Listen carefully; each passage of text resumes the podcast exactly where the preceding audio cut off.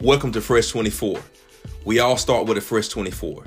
Today is a new day pregnant with opportunities and possibilities. So let us approach today and every day with a new and profound perspective. Everything begins and ends with God. It is of the Lord's mercy that we are not consumed, because his compassion fail not. They are new every morning. Great is thy faithfulness. The topic today is setting the tone for 2020. Setting the tone for 2020. How we behave and what we say. The energy we bring to each interaction and situation are often underappreciated tools for moving us toward desired outcomes. Every day we have opportunity to set the tone for the trajectory of our lives, which includes our families, our marriages, our relationships, our teams, and even our organizations. But according to the Cambridge Idioms Dictionary, to set the tone is to establish a particular mood or character for something.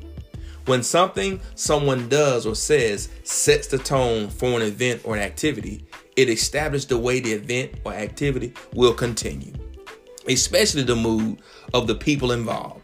Tone is set by the physical action we take or fail to take.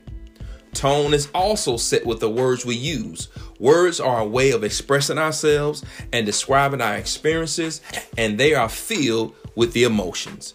Emotions get tied to words through our experiences, and with time and repetition, some words can have a very profound effect. We can actually shape how we feel and how those around us feel by intentionally choosing particular words instead of saying, I'm fine.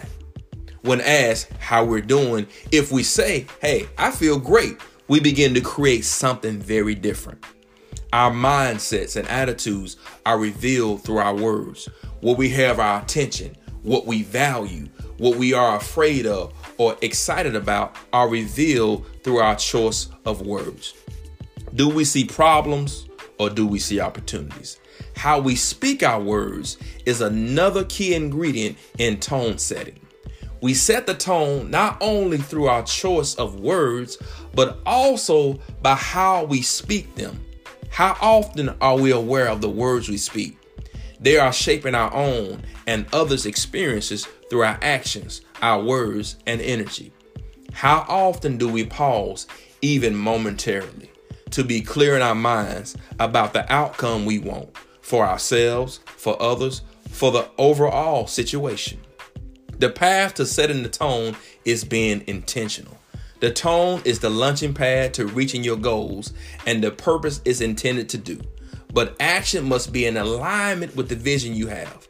Consider what will add value in that moment. Focus on what's important to you and be present and identify the situation and what it calls for.